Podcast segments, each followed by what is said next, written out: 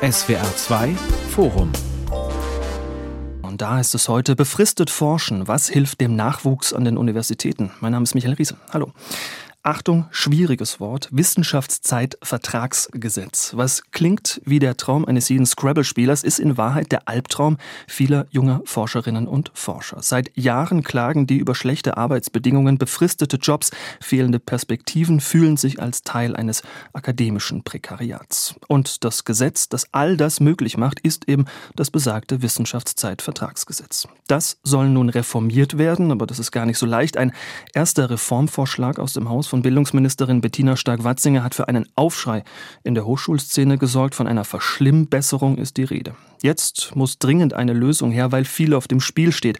Nicht nur die Existenz der über 200.000 wissenschaftlichen Mitarbeiter. Manche sagen, es gehe um die Zukunft des Wissenschaftsstandorts Deutschland. Wie macht man Wissenschaft als Beruf attraktiv für die besten, die schlausten Köpfe? Welche Bedingungen braucht Spitzenforschung und wie können Universitäten das leisten? Darum soll es gehen in diesem SWR2-Forum mit Professor Dr. Tillmann Reitz, Soziologe an der Friedrich-Schiller-Universität Jena und aktiv im bundesweiten Netzwerk für gute Arbeit in der Wissenschaft mit Professorin Dr. Anja Steinbeck, Rektorin der Heinrich-Heine-Universität Düsseldorf und Vizepräsidentin der Hochschulrektorenkonferenz und mit Dr. Amrei Bar, Juniorprofessorin für Philosophie der Technik und Information an der Universität Stuttgart und Mitbegründerin der Hochschulpolitischen Initiative Ich bin Hanna. Frau Bahr, im Rahmen von Ich bin Hanna kritisieren Sie seit zwei Jahren die prekäre Lage vieler Wissenschaftlerinnen und Wissenschaftler, haben auch ein Buch dazu veröffentlicht. Darin heißt es, die Arbeitskultur im deutschen Wissenschaftssystem sei, Zitat, verwahrlost. Was genau meinen Sie damit?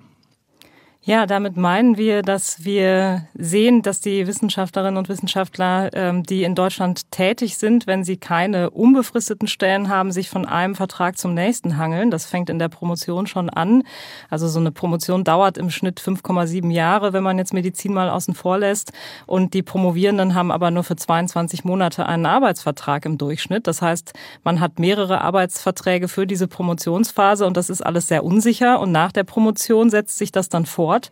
Und ein verschärfendes zusätzliches Problem ist, dass diejenigen, die dann nach der Promotion noch in der Wissenschaft bleiben und die die Wissenschaft auch dringend braucht, weil sie ganz wichtige Arbeit leisten in Forschung und Lehre, dass die halt keine dauerhaften Perspektiven haben. Es gibt zwar ein paar Professuren, das sind aber nicht wahnsinnig viele und es gibt auch unbefristete Stellen neben der Professur. Davon gibt es aber auch nur sehr wenige. Und die allermeisten sind dann so im Alter von Ende 30, Anfang, Mitte 40 dazu gezwungen, sich neu zu orientieren, weil sie aus dem System rausfliegen. Und Schuld daran ist eben insbesondere das Wissenschaftszeitvertragsgesetz. Und wie oft haben Sie das persönlich erlebt, dass Leute, Forscher, Forscherinnen an diesem System gescheitert sind?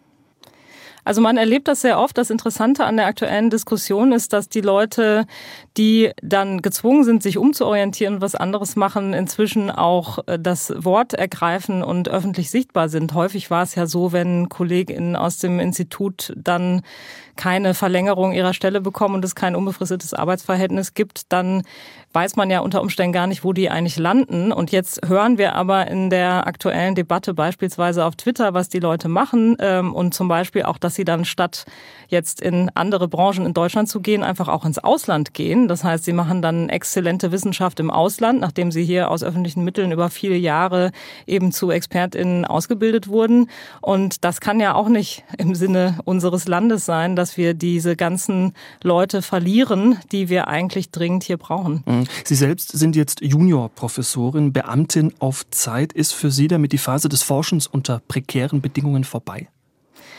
Naja, zumindest habe ich jetzt mal sechs Jahre Zeit, um was ähm, Substanzielles zu machen, könnte man meinen. Ich muss allerdings dazu sagen, dass diese Verbeamtung auf Zeit auf sechs Jahre limitiert ist. Also auch mein Arbeitsverhältnis ist befristet. Das ist zwar jetzt nicht über das Wissenschaftszeitvertragsgesetz geregelt, aber ich habe keinen sogenannten Tenure-Track. Da ähm, kann man von einer solchen Juniorprofessur, wie ich sie habe, dann auf ein unbefristetes Arbeitsverhältnis, eine Lebenszeitprofessur wechseln. Das ist jetzt bei meiner Juniorprofessur nicht mit dabei. Das heißt, wenn ich so 42 bin, dann äh, ist es damit vorbei und ich muss gucken, was ich mache ähm, und muss halt hoffen, dass ich vorher irgendwas anderes finde. Und das führt natürlich dazu, dass ich mich eigentlich pausenlos bewerben müsste, wenn ich nicht gerade, ich bin Hanna, äh, Dinge mache. Ähm, und das ist natürlich auch nicht so optimal, weil ich würde ja lieber forschen und lehren, statt jetzt irgendwie endlos Bewerbungen zu schreiben. Mhm. Herr Reitz, Sie sind in Ihrer Karriere da angelangt, wo viele hinwollen, haben eine von rund 50.000 Professorenstellen in Deutschland unbefristet, hohes Gehalt, großer Etat. Mal krass formuliert, die Lage von Nachwuchswissenschaftlern, die könnte Ihnen eigentlich egal sein, ist sie aber nicht. Warum? Naja, es gibt zwei Hauptgründe. Das eine ist, dass ich diese ganzen Dinge auch äh, durchlebt habe und äh, sie noch relativ frisch in meinem äh, Gedächtnis sind. Also ich hatte auch eine Juniorprofessur. Äh, das war eine besonders originelle Konstruktion, weil es eine Vielleicht-Anschlusszusage gab. Also wir wurden zu fünft eingestellt und es hieß dann, vielleicht bekommen zwei von euch dann auch wirklich eine Professur. Bei mir hat das dann äh, auch mit ein bisschen Glück, würde ich immer sagen, geklappt. Ähm, aber es war keineswegs sicher und äh, es hat immerhin auch stattgefunden nach meinem 40. Geburtstag. Also ich habe schon auch irgendwie diese sehr lange Phase der Unsicherheit noch mitbekommen und fand sie nicht schön, gerade auch die damit verbundenen Abhängigkeiten. Ich komme übrigens wie Amrei Bar auch aus der Philosophie und da ist es in gewisser Weise besonders spürbar, weil es da ja immer um äh, Weltbetrachtung im Ganzen geht äh, und sehr, sehr unterschiedliche Auffassungen aufeinanderprallen. Und da den anderen ausgesetzt zu sein, ist nicht unbedingt angenehm. Die andere Seite ist, die Professur ist nicht mehr das gelobte Land, weil die Bedingungen so sind, wie sie sind.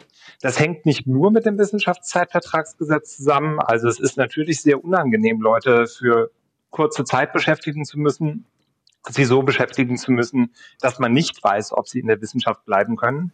Es hängt aber vor allem damit zusammen, dass das Wissenschaftszeitvertragsgesetz einhergeht mit einer unglaublich aufgeblähten Projektfinanzierung. Also Mittel, die man auch den Hochschulen direkt geben könnte, um äh, Personal einzustellen, werden in Forschungsprojekte gesteckt, um die man sich bewerben muss. Und da gibt es dann zweijährige Projektstellen, dreijährige Projektstellen. Das Projekt kann auch mal vier oder sechs Jahre laufen, aber das ist immer eben auch mit diesem Zeitindex versehen. Und die Leute, die bei mir arbeiten, äh, müssen sich mehrheitlich von einer befristeten Stelle zur nächsten Projektstelle, zum nächsten Stipendium hangeln.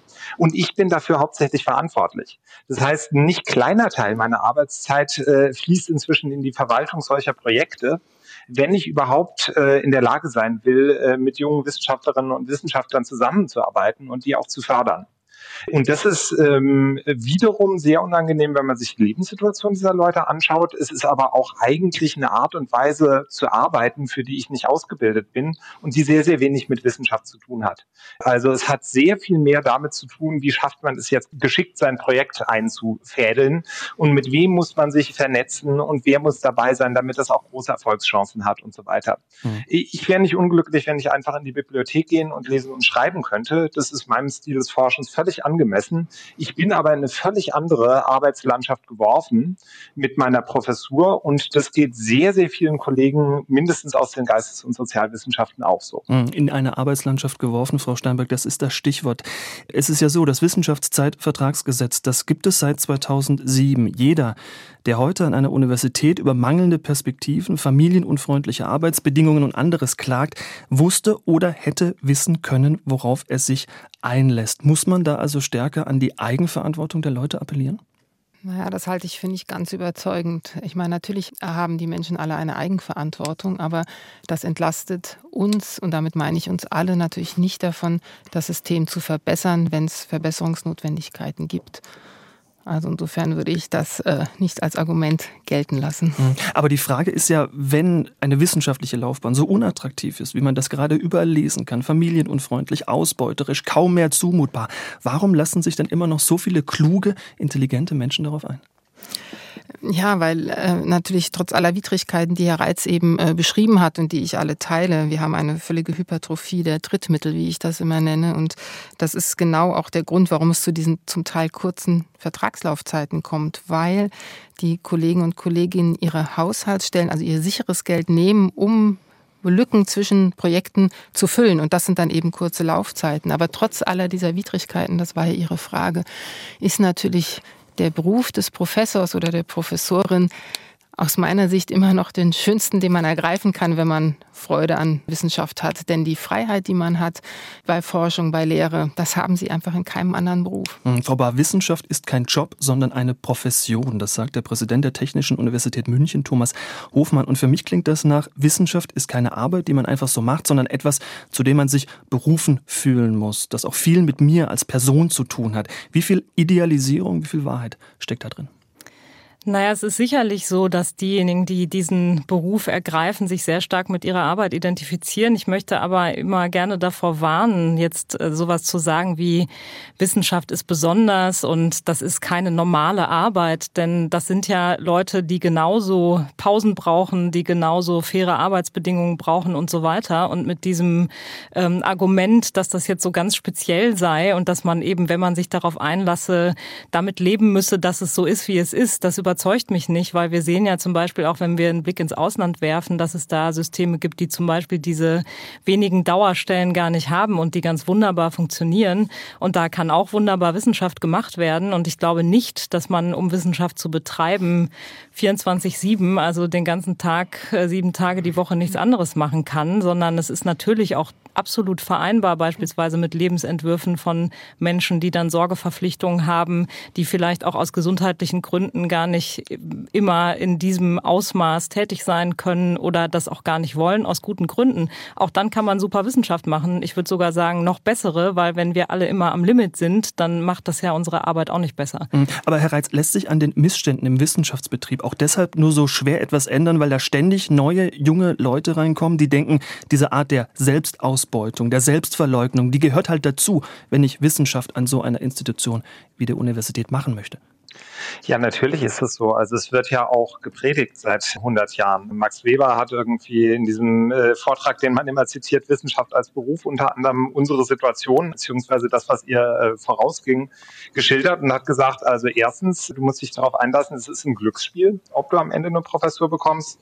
Und zweitens, du musst dich darauf einlassen, die Mittelmäßigen werden an dir vorbeiziehen. Äh, also das ist so eine Art stoische Grundhaltung, wird den Leuten abverlangt und es wird gesagt, na ja, du weißt ja, das ist das Risiko und dann kommt noch dazu, man muss sich unglaublich abmühen, abstrampeln, mit der ganzen Person dabei sein und dann mal gucken, ob äh, wissenschaftlich sich das überhaupt bewährt oder das äh, überhaupt ertragreich ist.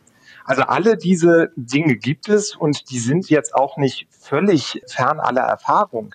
Die Frage ist eben nur, ob das Wissenschaftssystem nicht äh, einem wesentlich bessere Einstiegsbedingungen geben könnte. Dafür, dass man dann auch mal phasenweise viel arbeitet und dass man natürlich irgendwie brennt für sein Forschungsprojekt und so weiter. Aber wenn äh, seit der Doktorarbeit eigentlich klar ist, hier ist ein harter Wettbewerb, hier kommen nur die wenigsten durch, hier muss man aufpassen, wie man sich strategisch positioniert und so weiter, dann ist das einerseits eben eine Sache, die sehr, sehr viele Leute anlockt. Und wir haben ja auch diese ganzen Stellen. Dann äh, kriegt man halt schnell mal das Angebot. Hier ist das Promotionsstipendium, hier ist ein Forschungsprojekt, wo du mitarbeiten kannst. Hier hätten wir noch mal eine halbe Haushaltsstelle frei und vielleicht wird es auch irgendwann eine ganze. Also diese ganzen Lockangebote sind ja da und die sind klarerweise nicht auf Dauer gestellt, weil man weiß, dass äh, je nach Rechnung äh, vier Fünftel oder ein Drittel der Leute ausscheidet, also keine Professur bekommt oder überhaupt keine Stelle dauerhaft im äh, System bekommt. Mhm. Und wenn man sich das anschaut, also dass die Leute am Anfang relativ niedrigschwellig reingeloggt werden und ihnen gesagt wird, hier kannst du dich frei selbst entwerfen, und dann kommen nach und nach werden die Daumenschrauben enger äh, gezogen und es wird einem eben klar, was man alles äh, leisten muss und was alles nicht so angenehm ist an den Arbeitsbedingungen. Dann würde ich sagen, das System setzt schon an der Stelle falsche Anreize, neben den vielen anderen Fehlanreizen, die es im Moment setzt. Also da kann ich direkt anknüpfen, das auch nochmal mit Zahlen unterlegen. Wir haben jährlich 25.000 Doktoranden, die also in, den, in die Postdoc-Phase eintreten könnten. Und dem stehen 4000 dauerhafte Stellen im Wissenschaftssystem gegenüber mit den Außeruniversitären. Das ist also eine Verbleibewahrscheinlichkeit von 16 Prozent. Und jetzt haben wir auf einer Skala, sage ich mal, zwei Endpole. Wir können entweder ganz, ganz viele in das System reinlassen, so wie es eben Herr Reitz beschrieben hat. Die haben dann alle relativ schlechte Chancen. Oder wir lassen weniger Kandidaten, nenne ich mal, in das System rein, in diese Postdoc-Phase, die haben dann bessere Chancen. Und wir müssen uns jetzt eigentlich nur darüber einigen, wie viele Leute sollen denn überhaupt diesen Weg der Postdocs gehen. Im Moment sind das wirklich durch diese vielen Projekte zu viele. Und wann treffe ich die Entscheidung, ob jemand diesen Weg gehen soll oder nicht. Je, je, weniger ich da sozusagen zulasse, desto besser werden die Arbeitsbedingungen für diese. Und ich glaube, da sind wir im Moment sehr weit auseinander. Die einen möchten das eben am Tag eins nach der Promotion entscheiden und sagen, du darfst den Weg gehen und du nicht. Dann habe ich natürlich eine sehr frühe Entscheidung und die, die ich dann da durchlasse, die haben auch wirklich gute Chancen. Und ähm, sage ich mal, die, die Gegenmeinung, die extreme Gegenmeinung ist das jetzige System. Die sagen am besten, wir testen die Leute noch mal sechs Jahre oder am besten noch länger und ähm, entscheiden dann eben erst. Dann habe ich natürlich über einen langen Zeitraum viele, die dann am Ende enttäuscht werden. Und dazwischen oszilliert das jetzt im Moment die Diskussion. Was ist Ihre Meinung? Ich meine, und die Hochschulrektorenkonferenz ähm, steht da auch mehrheitlich dahinter, dass sechs Jahre zu lang sind und dass man früher nach einer Promotion entscheiden kann, ob jemand das Potenzial hat oder nicht. Und die Regierung hat ja jetzt drei Jahre vorgeschlagen. Wir haben halt vier Jahre vorgeschlagen und äh, von der Hochschulrektorenkonferenz. Und ich persönlich bin auch der Überzeugung, dass wenn jemand, also bei den Juristen ist das so, das ist jetzt meine Meinung, wenn bei mir jemand promoviert hat, kann ich einige Jahre danach natürlich erkennen, ob ich es so einschätze, dass er das Zeug dazu hat, Professor oder Professorin zu werden. Und ich bin ein großer Fan von den Juniorprofessuren mit Tenure-Track, also eine Stelle, auf der Frau Bahr im Moment sitzt, allerdings mit einem Tenure-Track. Das heißt, jemand fängt an, sage ich mal zwei, drei Jahre nach der Promotion, hat dann sechs Jahre Zeit und hat eine Zielvereinbarung. Und wenn er die Ziele erfüllt, hat er auch eine endgültige oder bekommt er eine endgültige Professur. Und nur in den Fällen, in denen wirklich die äh, Hoffnung, die man in den Kandidat oder die Kandidatin hat, sich gar nicht erfüllen, muss man dann das Wissenschaftssystem verlassen. Aber das ist auch gerade für Frauen, für die ja diese Phase zwischen 30 oder Ende 20, Mitte 30 auch in die Familiengründungsphase fällt, eine ähm, ganz wichtige Sicherheit, dass man dann auch eine Familie gründen kann. Also für Männer gilt das genauso, aber es ist ja eine Realität nun mal so, dass es für Frauen noch wichtiger ist. Ich würde einfach noch ergänzen wollen. Ich glaube, die Schilderung stimmt. Man muss vielleicht noch hinzunehmen, also wenn man sich anschaut, wie viele werden promoviert oder promovieren und wie viele haben dann Platz im Wissenschaftssystem. Da gibt es noch zwei Sorten von Zahlen, die wichtig sind. Das eine ist, es gibt sehr, sehr gute und auch gar nicht so wenige Jobs für promovierte Menschen außerhalb der Wissenschaft. Das ist äh, normalerweise immer ein Argument des Wissenschaftsbetriebs selber. Wir bilden auch gar nicht nur für die Wissenschaft aus. Ich würde aber sagen, das ist wichtig, um zu sehen, also so eine relativ frühe Entscheidung zu ermöglichen. Will ich in der Wissenschaft bleiben oder will ich nicht in der Wissenschaft bleiben, ist nicht unbedingt gegen die Menschen gedacht, die promoviert haben. Man muss allerdings auch dazu äh, denken, dass in der Promotionsphase selber noch ein sehr hoher Anteil der Leute, die promovieren, sagt, ich will eigentlich danach auch Wissenschaft machen. Äh, es gibt Umfragen, da sind das bis zu 70 Prozent. Also äh, man muss dann eben gucken, ähm, inwiefern wird die Promotion eigentlich als etwas angesehen, was nur auf die Wissenschaft vorbereitet. Äh, und schon da muss man wahrscheinlich äh, anfangen, Weichen zu stellen. Das ist das eine. Und das andere, was Frau Steinberg jetzt gesagt hat, das ist gar keine Kritik, weil ich glaube, dass Sie diese Position auch vertreten, aber einfach eine wichtige Ergänzung. Es gibt immer diese Beschreibung des Wissenschaftssystems. In keinem anderen Bereich werden alle Leute, die nicht nach einer bestimmten Zeit Abteilungsleiterin geworden sind, gefeuert. In der Wissenschaft ist es aber so. Also es gibt tendenziell nur diese Idee Professur oder nichts. Äh, alle Mittelbaustellen neben und jenseits der Professur, die man äh, im Moment bekommen kann, sind so eine Art Gnadenversorgung und es gibt keinen klaren Weg auf diese Stellen. Deswegen brauchen wir, das haben jetzt mehrere Kolleginnen und Kollegen so formuliert, Stellen neben und vor der Professur, die auch schon Dauerstellen sind dass man einfach sagen kann, okay, man ist promoviert, man hat damit erwiesen, man äh, ist fähig im Wissenschaftssystem äh, zu bleiben, man äh, bewirbt sich auf eine Stelle und das ist erstmal eine Einstiegsstelle. Auf dieser Stelle kann man sich dann zum Beispiel auch für eine Professur weiterqualifizieren. Also das ist ein Modell, was in Ländern wie ähm, Großbritannien eigentlich sehr gut funktioniert und wo die Leute relativ früh eine relativ große Unabhängigkeit bekommen und die Professur ist dann sozusagen einfach nochmal ein Aufstieg oder ein Extrastatus. Und es gibt dann eben auch die Möglichkeit, die mir persönlich jetzt nicht mehr ganz so sympathisch ist, aber die auch wirklich eine Möglichkeit ist, dass man sagt, es gibt Tenure-Track nicht nur für Professuren, sondern für alle möglichen wissenschaftlichen Stellen. Also es gibt ähm, eine Phase von drei oder vier Jahren, wo man angestellt ist an der Universität nach der Promotion mit der relativ festen Aussicht auf eine Dauerstelle. Äh, man muss nur einige Kriterien erfüllen. Und das kann eben eine Professur sein, äh, die am Ende steht. Es kann aber auch eine andere Stelle äh, wissenschaftlicher Mitarbeit sein. Wo man primär lehrt, primär forscht, beides verbindet. Ich finde es sehr wichtig, dass man beides verbindet, weil äh, die Kombination von Forschung und Lehre für Hochschulen eigentlich essentiell ist. Aber diese ganzen Sorten von Stellen müssten jetzt verstärkt geschaffen werden. Und im Moment steht das Wissenschaftszeitvertragsgesetz dem leider noch etwas im Weg. Hm, Frau Bar, das Wissenschaftszeitvertragsgesetz ist ein Sonderbefristungsgesetz, das es den Universitäten erlaubt, in der Zeit vor und nach der Promotion Arbeitsverträge zu befristen. Im Moment ist es so, nach maximal zwölf Jahren ist man dann raus aus dem Wissenschaftsbetrieb. Wenn man jetzt den Vorschlag von Frau Steinbeck aufgreift, die Zeit nach der Promotion von sechs auf vier Jahre zu verkürzen, das würde den Druck im System noch weiter erhöhen, oder? In der Tat ist das die Kritik, die ja auch an diesem Vorschlag der drei Jahre geübt wird, dass man dann ja nicht plötzlich mehr Stellen hat und vor allen Dingen auch keine Sicherheit, dass man eine davon bekommt, sondern es verkürzt sich einfach die Zeit, die ich habe, um mir eine unbefristete Stelle oder eine Professur dann zu suchen und die dann auch zu bekommen. Und ich meine, es bewerben sich natürlich so viele Leute auf diese Stellen, weil es davon wenige gibt, dass die Wahrscheinlichkeit jetzt nicht so furchtbar hoch ist. Also Sie können sich dann vorstellen, Sie bewerben sich sehr oft und sind vielleicht erfolglos und Sie müssen ja auch noch das Glück haben, dass dann gerade passend eine Stelle für sie ausgeschrieben wird, auf die sie passen. Das ist ja auch nicht unbedingt der Fall. Und das ist halt ein großes Problem. Also das Problem an dieser Diskussion vielleicht nochmal, um das, also mir hilft das auch immer, mir das nochmal klar zu machen. Es geht hier ja wirklich um eine sogenannte Höchstbefristungsdauer.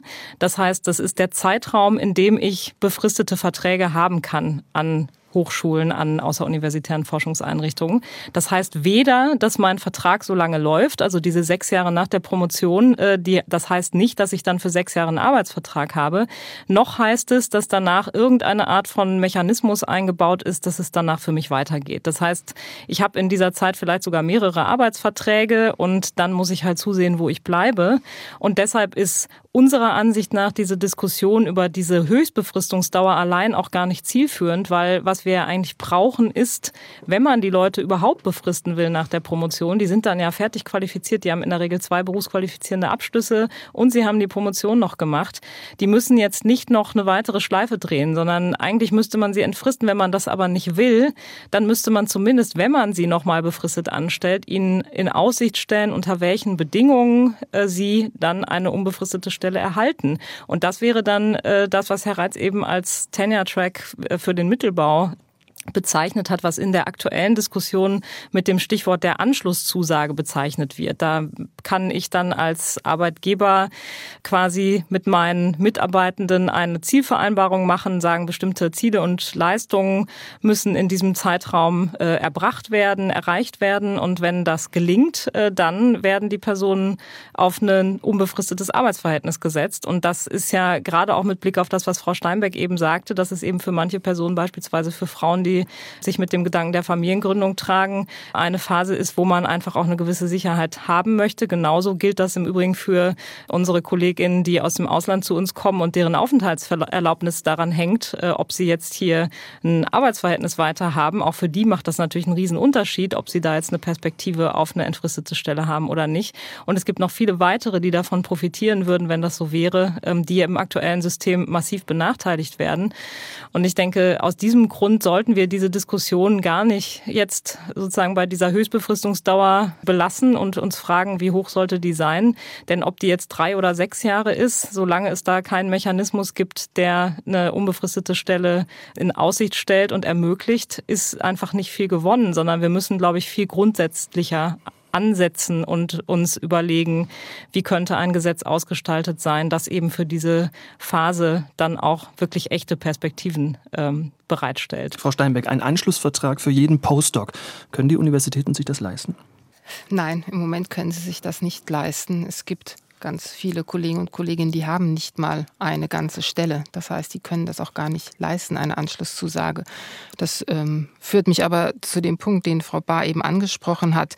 Ich sehe das, und da sind, glaube ich, äh, wir uns alle einig, genauso, dass es ganz viele Stellschrauben gibt. Also ich habe das ja auch schon ein paar Mal gesagt, das hat auch Herr Reitz eben angesprochen, diese Dichotomie zwischen Professor, oder raus aus dem System, die hat wirklich ausgedient. Es gibt ganz viele Stellen an einer Universität neben der Professur, wir nennen sie jetzt, sagen wir mal, Senior Researcher zum Beispiel. Das sind Dauerstellen ähm, und viele junge Menschen oder Postdocs möchten auch gar nicht Professor werden, sondern sagen, genau das wäre auch das, was ich mir gut vorstellen könnte.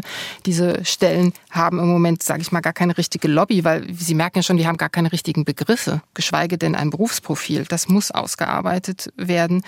Dann müsste man wirklich überlegen, ob die Sichtweise, der Postdoc ist meine Ausstattung als Professor, ob die nicht vielleicht ausgedient hat.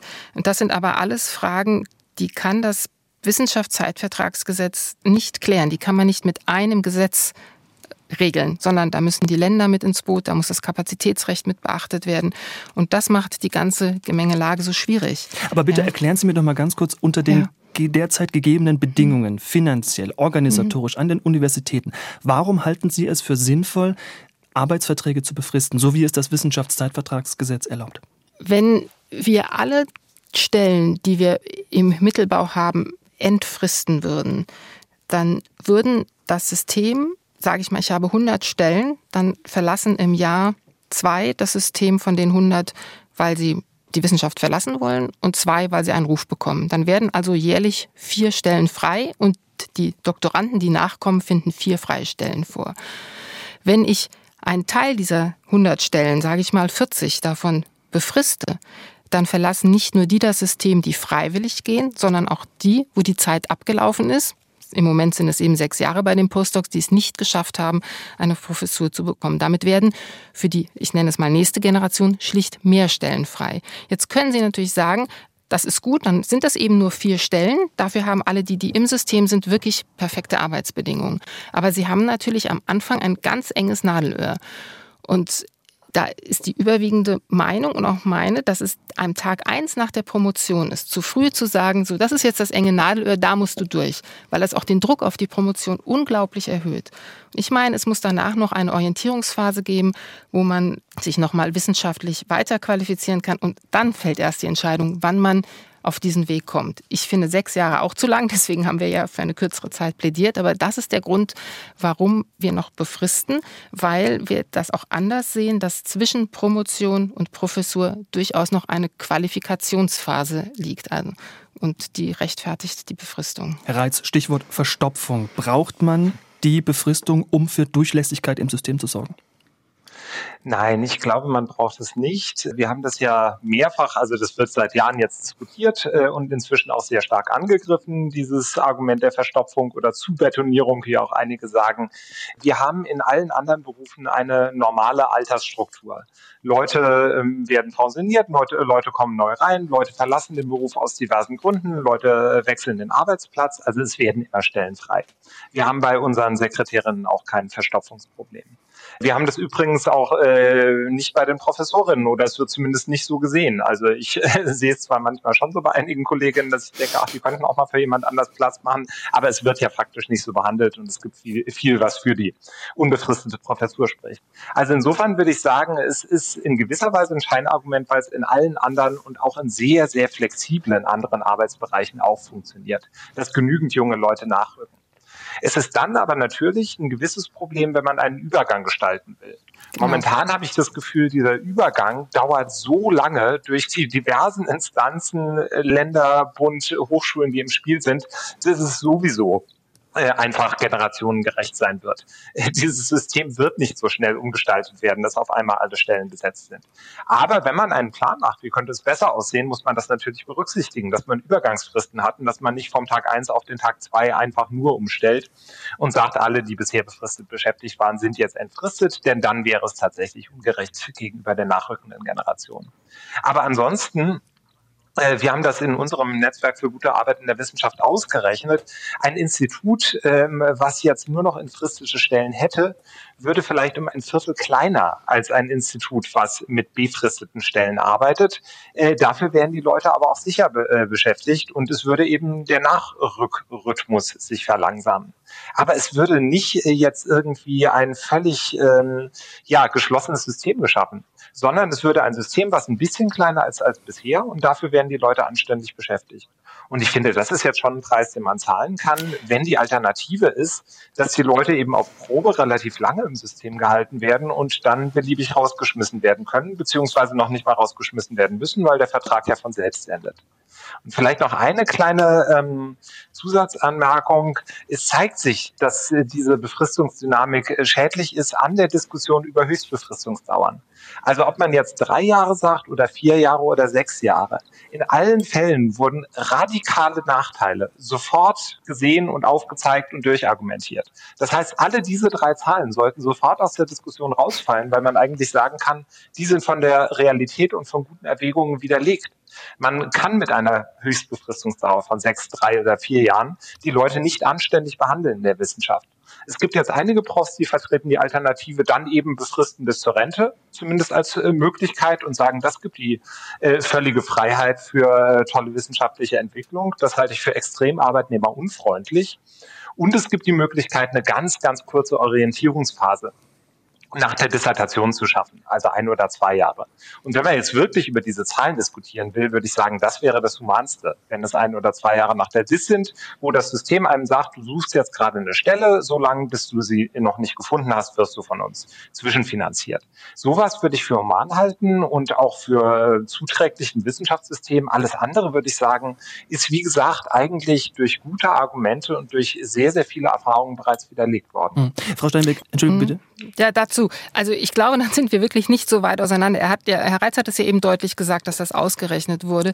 Das Institut würde um ein Viertel kleiner. Genau das habe ich am Anfang gesagt. Je besser wir die Arbeitsbedingungen schaffen für die, die, ich nenne das jetzt mal das System, auch wenn das kein so schönes Wort ist, die im System sind, desto weniger können da rein.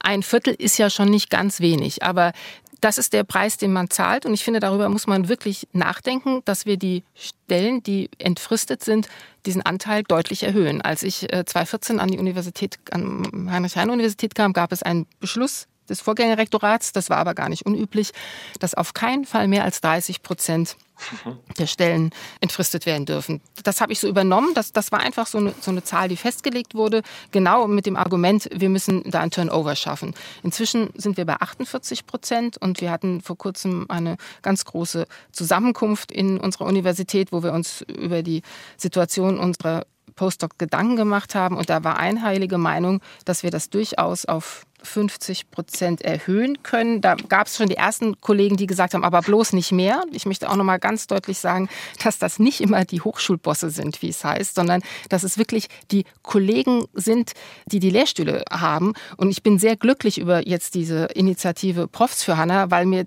das zeigt, dass wahrscheinlich jetzt doch bei der Mehrheit ein Umdenken ansetzt. Aber, Aber warum leisten denn die Kollegen Widerstand? Das würde ja, das kann, ich, das kann ich Ihnen genau erklären. Sie haben eine Berufung und da kommt jetzt, ich mache jetzt mal als Beispiel einen Physiker. Ja? Und dann wird gesagt, so, Sie haben zwei Stellen für Sie am Lehrstuhl. Die eine Stelle ist aber besetzt mit einem dauerhaften Mitarbeiter. Ja, was macht er denn? Ja, der erforscht mit Elektronen. Ah, das geht gar nicht. Ich forsche bei Protonen. Ah, den kann ich ja gar nicht gebrauchen.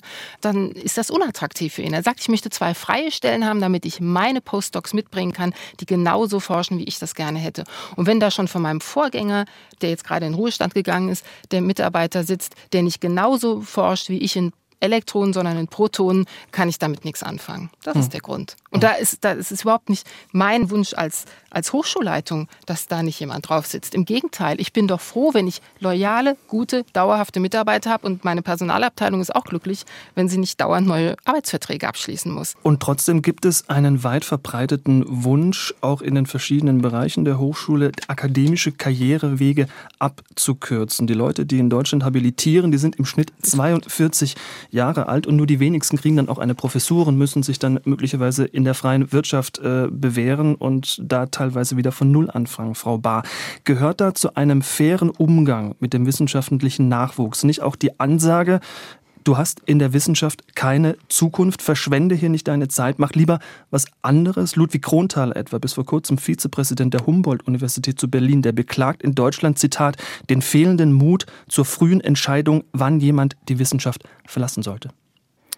Ja, es wird gerne ja so gerahmt, als sei das jetzt irgendwie ein Beratungsproblem und man müsse den Leuten einfach nur früh genug sagen, dass das alles nichts wird. Aber das ist ja gar nicht der Punkt, denn letztlich ist es ja so, dass die Leute, die dann da ausscheiden, durchaus das Zeug haben für die Wissenschaft. Es gibt halt noch nicht genug Stellen für die und das ist, glaube ich, etwas, was dann da gerne außer Acht gelassen wird. Und man muss im Übrigen auch sagen, dieses schöne Argument, wir bilden die für die Wirtschaft aus oder für den öffentlichen Dienst oder sonst was. Also es gab von den den in der Universitäten diese Bayreuther Erklärung, da haben die gesagt, na ja, es ist ja auch ganz wichtig, dass wir als Ausbildungsstätte quasi dienen, auch für andere Branchen, andere Bereiche. Das gilt aber für die Habilitation ganz sicher nicht. Also die Habilitation ist eine Anforderung, die in einigen Fächern noch äh, erforderlich ist, um eine Professur zu bekommen. Also man kann dann ein weiteres Buch schreiben. Manchmal schreibt man auch mehrere Aufsätze, die dann in einer sogenannten kumulativen Habilitation so zusammengefügt werden werden. Und das ist dann quasi das, was manche Fächer noch voraussetzen dafür, dass man eine Professur bekommt. Aber wenn Sie das machen, dann können Sie damit nirgendwo anders irgendwas reißen. Im Gegenteil, ich kenne viele Kolleginnen, die sich dann bewerben und die, also außerhalb der Wissenschaft und die verschweigen, dass sie diese Habilitation erfolgreich hinter sich gebracht haben, weil sie dann einfach überqualifiziert sind und weil das einfach etwas ist, was ganz gezielt für diesen akademischen Weg gemacht ist und jetzt gar nicht für irgendwelche anderen Bereiche. Das ist bei der Promotion sicherlich in vielen Fächern anders. Aber wenn man Leute auf diesen Track setzt und sagt, ihr macht jetzt die Habil noch und dann geht's hier vielleicht weiter oder auch nicht, dann ist das kein Problem der Beratung und es ist natürlich auch mitnichten so, dass die Leute das nicht wissen. Das ist denen natürlich alles klar.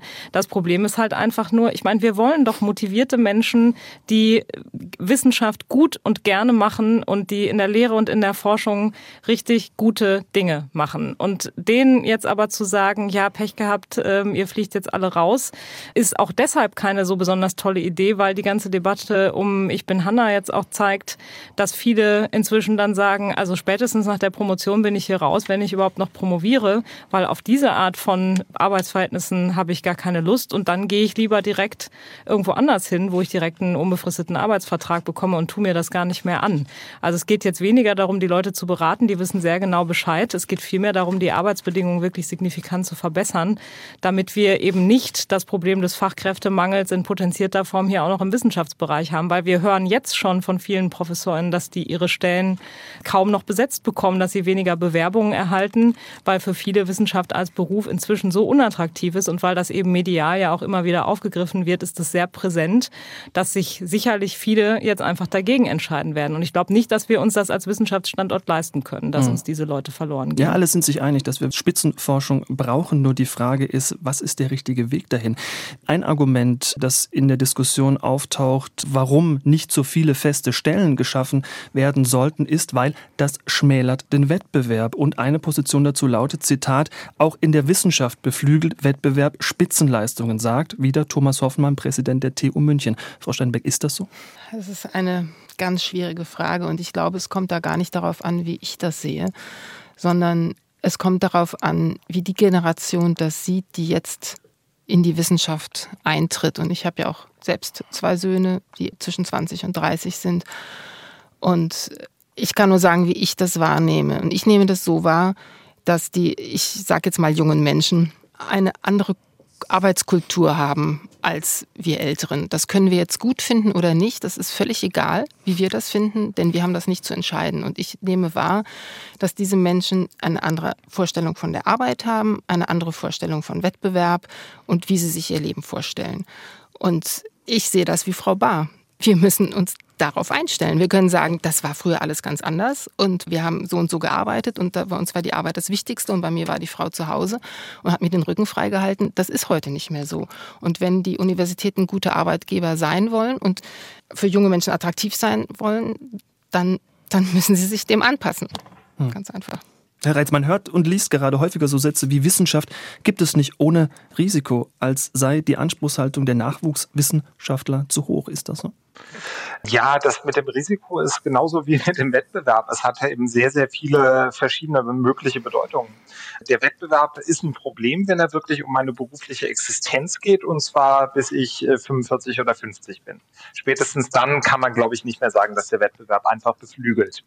Der Wettbewerb ist auch dann ein Problem, wenn er über Kennzahlen geht. Wie viel habe ich publiziert, in welchen Zeitschriften und wie oft werden diese Zeitschriften zitiert? Da sind auch regelmäßig Kämpfe, die darum geführt werden. Harte Konkurrenzkämpfe und die werden auch um diese sogenannten Drittmittel geführt. Habe ich jetzt irgendwie 100.000 oder eine Million eingeworben in den letzten drei Jahren?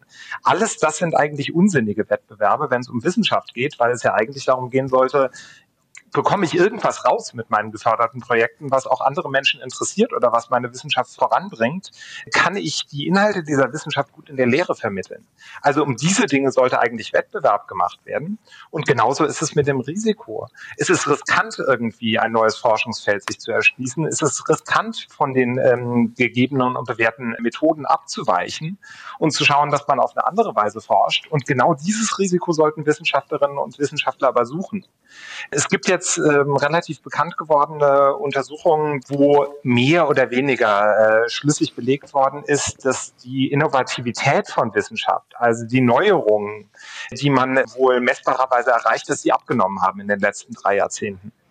Meine Hypothese ist, ich habe das noch nicht geprüft, ich kann das noch nicht wirklich belegen, aber meine Hypothese ist, dass das mit dem verschärften Wettbewerb zusammenhängt. Also dass gerade unter verschärften Wettbewerbsbedingungen die Leute dann lieber auf sicher gehen und entweder das machen, was in ihrem Fach sowieso schon gemacht wird, damit sie beim Peer Review durchkommen, also bei der prüfenden Lektüre der Kolleginnen, ob das Ganze überhaupt veröffentlicht werden kann, damit sie ihre Projekte durchbekommen und so weiter. Oder sie gehen so auf Nummer sicher, dass sie sagen, hey, ich habe hier meine bahnbrechende Erkenntnis und ich schaue mal irgendwie, dass ich meine Daten äh, so interpretiere, dass die alle diese Erkenntnis äh, stützen. Und das liegt auch ganz wesentlich an den befristeten Arbeitsverhältnissen. Also das, was Herr Reitz jetzt ausgeführt hat, dass ich mir ja sehr gut überlege, ob ich mir jetzt irgendein risikoreiches Thema suche, wo ich gar nicht weiß, was da rauskommt, wo es vielleicht irgendwelche Schwierigkeiten gibt. Vielleicht lande ich in einer Sackgasse und muss nochmal von vorne anfangen oder ich scheitere ganz damit. Das mache ich ja nicht, wenn ich irgendwie einen zwei Jahre Arbeitsvertrag habe, von dem ich weiß, dass ich in dieser Zeit irgendwas abliefern muss, damit es danach für mich weitergeht. Und das gilt natürlich für größere Projekte dann auch, wenn die Befristungsdauer etwas länger wäre, was sie ja häufig gar nicht ist. Dann würde ich natürlich jetzt auch kein Projekt nehmen, was irgendwie droht zu scheitern oder was vielleicht einfach länger dauert, als ich das absehen kann. Das heißt, ich spiele da inhaltlich auf Sicherheit. Also das Interessante ist, würde ich sagen, sagen, dass der persönliche Wettbewerb und das persönliche Risiko eben Nachteile haben für die Wettbewerbsfähigkeit und das Risiko auf der inhaltlichen Ebene. Also ich werde einfach Dinge machen, von denen ich weiß, dass ich damit irgendwie durchkomme. Und das, was wir wollen, ist ja eigentlich Forschung, die auch mal über das, was äh, eh schon klar ist, hinausgeht. Die brauchen wir auch ganz dringend. Also auch unsere Gesellschaft braucht ganz dringend diese Art von Forschung. Aber wenn wir die Leute mit diesen befristeten Arbeitsverhältnissen abspeisen, dann werden die, die da nicht in der Form machen können, wie das dringend notwendig ist. Hm. Also eher Konformität als das Risiko. Die Frage, wie es weitergeht, die gilt jetzt auch für das Wissenschaftszeitvertragsgesetz. Gestern gab es auch als Reaktion auf Ihren Protest, Frau Bahr, eine Runde im Wissenschaftsministerium. Frau Steinberg, Sie waren auch mit dabei und bei diesem Gespräch, da war häufig von einem Gesamtpaket die Rede, das jetzt geschnürt werden müsse, ein grundlegender Umbau des deutschen Hochschulsystems, der über das Wissenschaftszeitvertragsgesetz hinausgeht. Äh, dieser Umbau, womit müsste der beginnen, Frau Steinbeck? Der Umbau kann nicht allein vom Bund erfolgen. Das heißt, ein solcher Umbau kann nur erfolgreich sein, wenn auch die Länder mit im Boot sind. Und dann dürfte eben nicht nur das Befristungsrecht in den Blick genommen werden, sondern auch die 16 Hochschulgesetze der Länder, das Kapazitätsrecht. Das sind Vorgaben, wie viel Studierende man aufnehmen muss, gemessen an der Anzahl der Lehrpersonen, die eine Universität hat. Das ist also, wäre wirklich ein, ein, ein ganz großes Paket. Das wäre aus meiner Sicht der richtige Weg, aber da müssen wir uns alle klar sein, dass sowas nicht in einem Jahr gemacht ist. Ich glaube, dass es drei, vier Jahre benötigt. Herr Reitz, wo müsste die Reise hingehen? Ja, das ist spannend, dass jetzt auch nochmal hier die drei oder vier Jahre ins Spiel kommen. Ich würde sogar sagen, es braucht mindestens sechs Jahre. Das kann auch Ganze. sein. ja, aber, ich wollte ein bisschen äh, Druck reingeben. Sache, ich glaube, die, äh, die wichtige Sache ist, dass irgendwo angefangen werden muss. Wir brauchen neue Personalkategorien in den Landesgesetzgebungen. Wir brauchen Entfristungsoffensiven an den einzelnen Universitäten. Wir brauchen auch mehr Departments, ganz wie Frau Steinbeck das gesagt hat. Also Institute, bei denen nicht mehr die Mitarbeitenden Ausstattung der Professur sind. Und wir brauchen dann, glaube ich, schon auch ein Wissenschaftszeitvertragsgesetz, was den Begriff der Qualifizierung und die Qualifizierungsbefristung auf die Promotionsphase einschränkt. Also das ist ja der Punkt, wo Frau Steinbeck und ich uns wirklich auch sehr unterscheiden. Ich würde sagen, wir brauchen einen starken Startschuss und äh, wir haben die Möglichkeit, diesen Startschuss zu geben jetzt bei dem Wissenschaftszeitvertragsgesetz, damit ein reformiertes Gesetz die Leute zwingt zu Reformen an den anderen Stellen. Befristet forschen, was hilft dem Nachwuchs an den Universitäten? Das war heute unser Thema im SWR 2 Forum und ich bedanke mich bei meinen Gästen, bei der Vizepräsidentin der Hochschulrektorenkonferenz Anja Steinbeck, bei Amrei Bar, Philosophin und Mitbegründerin der Hochschulpolitischen Initiative Ich bin Hanna und bei Tillmann Reitz, Soziologe und Mitglied im Netzwerk für gute Arbeit in der Wissenschaft. Mein Name ist Michael Riesel, sage danke fürs Zuhören und bis bald.